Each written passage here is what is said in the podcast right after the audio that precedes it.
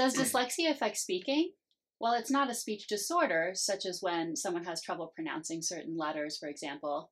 Dyslexia does affect speaking in certain ways, and we're going to talk about four of those in today's video.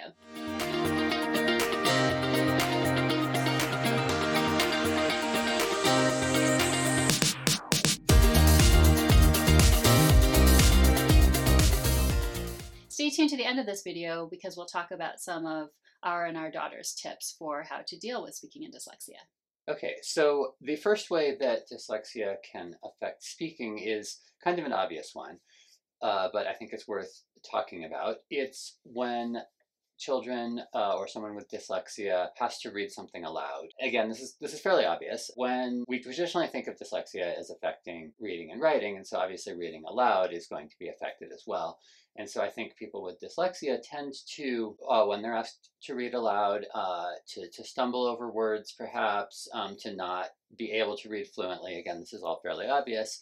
Um, but also, they tend to not take in the information that they're reading uh, as well as perhaps if they, well, definitely if they were being read to, but also if they were even reading silently to themselves, as well as um, feeling self-conscious obviously in a school setting about about being um, put in that situation. Right so that's a really good point because it, it will look like something like stumbling over words or less fluency but some of the lack of fluency is also due to not being able to take in what they're reading as they're doing it. That's mm-hmm. a really good nuance to it, the whole thing yeah and sometimes and sometimes it, it can be misinterpreted uh, sort of a lack of volunteering to read aloud in front of the class or something like that could be interpreted as something else shyness or introversion uh, when in fact it's a result of of the dyslexia. And kind of a related way that dyslexia affects, affects speaking, so this is number two, is difficulty mispronouncing words. So one of those ways is unfamiliar words. That might be the most obvious case. And that can often be proper nouns or place names, things like that.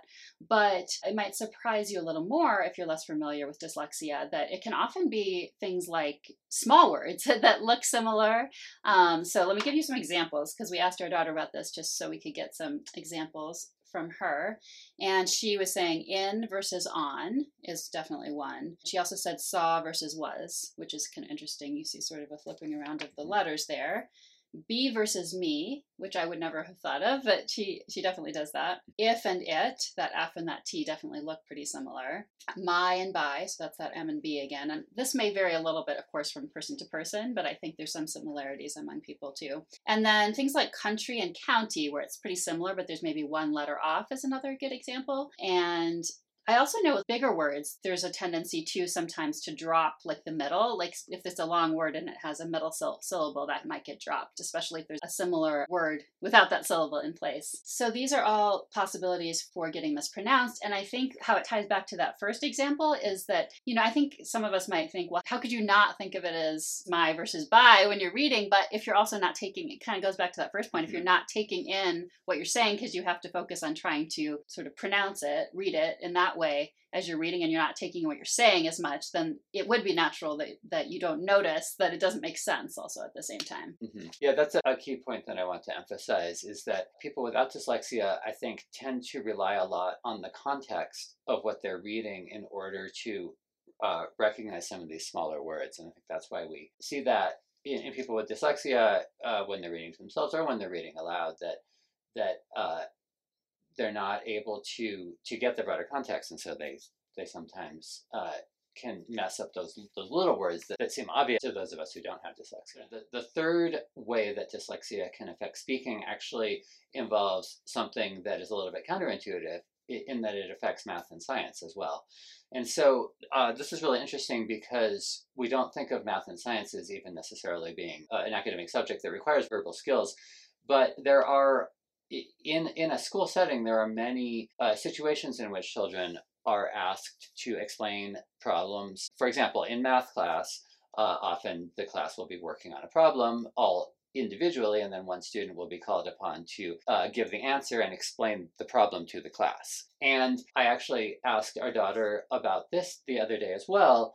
And her response, and, and I'm paraphrasing here, um, not quoting exactly, was, oh, I hate explaining math problems to the class because when I'm doing the problem, I'm not thinking about it in words. And I thought that was really fascinating because it's something that, that I wouldn't necessarily have thought of. And it's something that I think a, lot of teachers and other students maybe don't consider as well. That those of us without dyslexia are, are, are so used to thinking about the world and everything we do in terms of words and are sort of more ready to explain that verbally.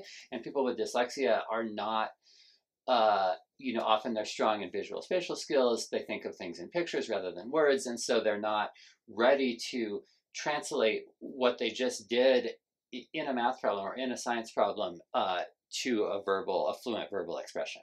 And I'm remembering too, as we're talking about this, that back when she was tested, the person who tested her, the neuropsychologist, did mention that dyslexic people shouldn't have to explain their process you know which is mm-hmm. interesting because you don't think of that way at all with math but she she said that they arrive at answers and they sort of don't know why and i don't think it's really that there isn't a process right but it's that it's not as as verbal not as much in words i think mm-hmm. often mm-hmm. you know so that i think that connects back into that mm-hmm. but it's easy to forget in the context yeah, of everyday and that's life. interesting and and just to point out something is that i didn't understand that when the the person who did the testing told us that I, I didn't understand that until until very recently when when we were talking to our daughter about this and she explained um, she's old enough now she's in high school she can explain exactly what's going on there a little bit better. Right. Yeah. Ready to move on to number yes, four? number okay. four. so number four has to do with giving oral presentations. So mm-hmm. this is a skill that's very highly emphasized right now in schools. Uh, our daughter it's a kind of an ib track pathway. So there's a lot of emphasis in, in IB, but it's not always in just an IB pathway. Like I think it's emphasized all throughout, even in elementary school now. It's it's thought of as an important skill. And I think a lot of people would think that dyslexic people would like that better. And I think in some cases they do, you know, depending again on personality things or if they have or they're nervous about speaking or other things like that. However, there definitely are factors that affect giving the presentation that have to do with dyslexia. Uh, so if you think about, I think one of the easiest analogies is how we, we often understand that it's difficult to take notes from the board, right? The looking back and forth and seeing exactly where the letters are in the lines and going back and forth very quickly because you have to find your place each time to in in um, seeing what's happening. Um, so that's that's similar in giving a speech. So um, teachers often emphasize have because they for fluency reasons they emphasize don't memorize it, don't write it all down, um, just have an outline.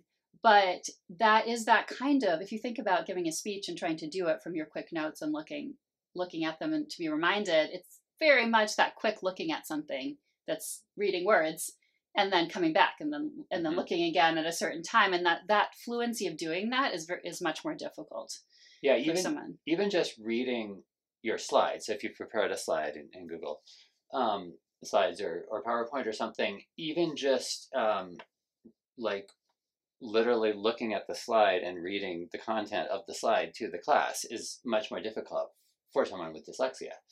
And I think that that's that's something that can be a little bit confusing for teachers and, and for parents because some children with dyslexia have naturally compensated by becoming better at memorizing um, becoming sort of enhance their oral skills. And so uh, it's a little bit counterintuitive, maybe, that giving a presentation, especially if there's any length to it, is going to be potentially difficult and stressful for them because of the trying to uh, talk while looking back at notes or looking back at slides and, and reading, jumping to a little bit of content to, to read. Right. And this yeah. is reminding me again of, of when our daughter was tested because uh, very early on, I think she was only in first or second grade. This was actually a very early part of the whole testing journey. Uh, but what we did find out from that was because they were testing a lot of different skills, even though they actually didn't realize she was, was dyslexic yet. They found out that she was really high, something very high, like graduate level or something like that, in oral memorization. And so I think we realized at that point that she was compensating because we were starting to understand what was going on. But it was pretty mm-hmm. shocking that that compensation had happened to that extent. Mm-hmm. But I mm-hmm. think that can often be true. But it was more about memorizing and being able to hold all that in her brain at once. Right.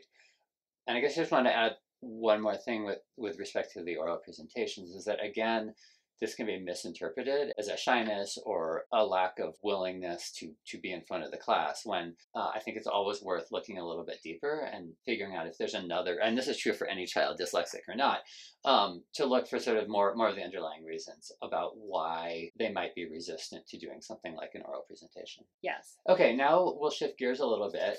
We've talked about four ways that dyslexia can affect speaking and now we're going to talk about four potential accommodations that dyslexic children can use for that in school. The first one is recording a presentation ahead of time or pre recording a presentation. This is something that our daughter has employed with some frequency actually and it's something that is it's nice because in this um, different day, day, and age different from when we were in school um, the technology is right there on your, your phone or your iPad or your laptop uh, in order to uh, pre-record a presentation and then the teacher can play that for the class. Um, and so that allows several things. One is um, it it allows the most importantly it allows the child to do multiple takes if they need to. So if they mess up, if they're unable to uh, read their notes quickly enough, they can record it again, or they can uh, pause the video, look at their notes, take the time they need to understand what they're about to say, to uh, fix a pronunciation or whatever, and then do the actual uh, recording, and then they can take a little bit of time to edit that down into more of a cohesive presentation. So, another tip is to have your dyslexic child rely a little bit more on memorization than is, is typically suggested. Uh, they don't necessarily have to memorize the whole thing, but especially if there were pieces of it, let's say there's like a particular part that doesn't flow naturally, or they know they're always looking back as they practice, that could be a good technique to use. Um, and then just in general, they might need more practice. So just trying to be patient with if they want to practice for you a lot more times. I know our daughter, maybe not as much recently, partly because of doing the recordings, but uh, previously would want to practice a lot with us. And and she does get somewhat nervous with speaking, so it, it relates to that as well. But I think even for for people who aren't nervous about speaking, it could be due just simply to needing that more practice to sound more fluent. Do you want to do another tip? Sure. Uh, okay, uh, a third potential accommodation tip for managing uh, the issues that can come up with speaking when you're dyslexic is if it's a group project and if the teacher allows it, the person with dyslexia can do perhaps more of the prep work, more of the preparation, and let the other group members do more of the presenting. Now, some teachers won't like that because, uh, as Sonia mentioned, uh, presenting is considered, oral presentation is considered a very um, important skill currently in school, and, and it, it is super emphasized. So, so that won't, this won't always work, but some teachers, especially uh, once they understand that a child has dyslexia and once they understand about the accommodations will will be accommodating so to speak around letting a dyslexic child do a smaller share of the presentation in exchange for doing more of the prep work all right, our final tip has to do with participation in class. So it's also important often for students to participate in class, and uh, sometimes is even part of someone's grade.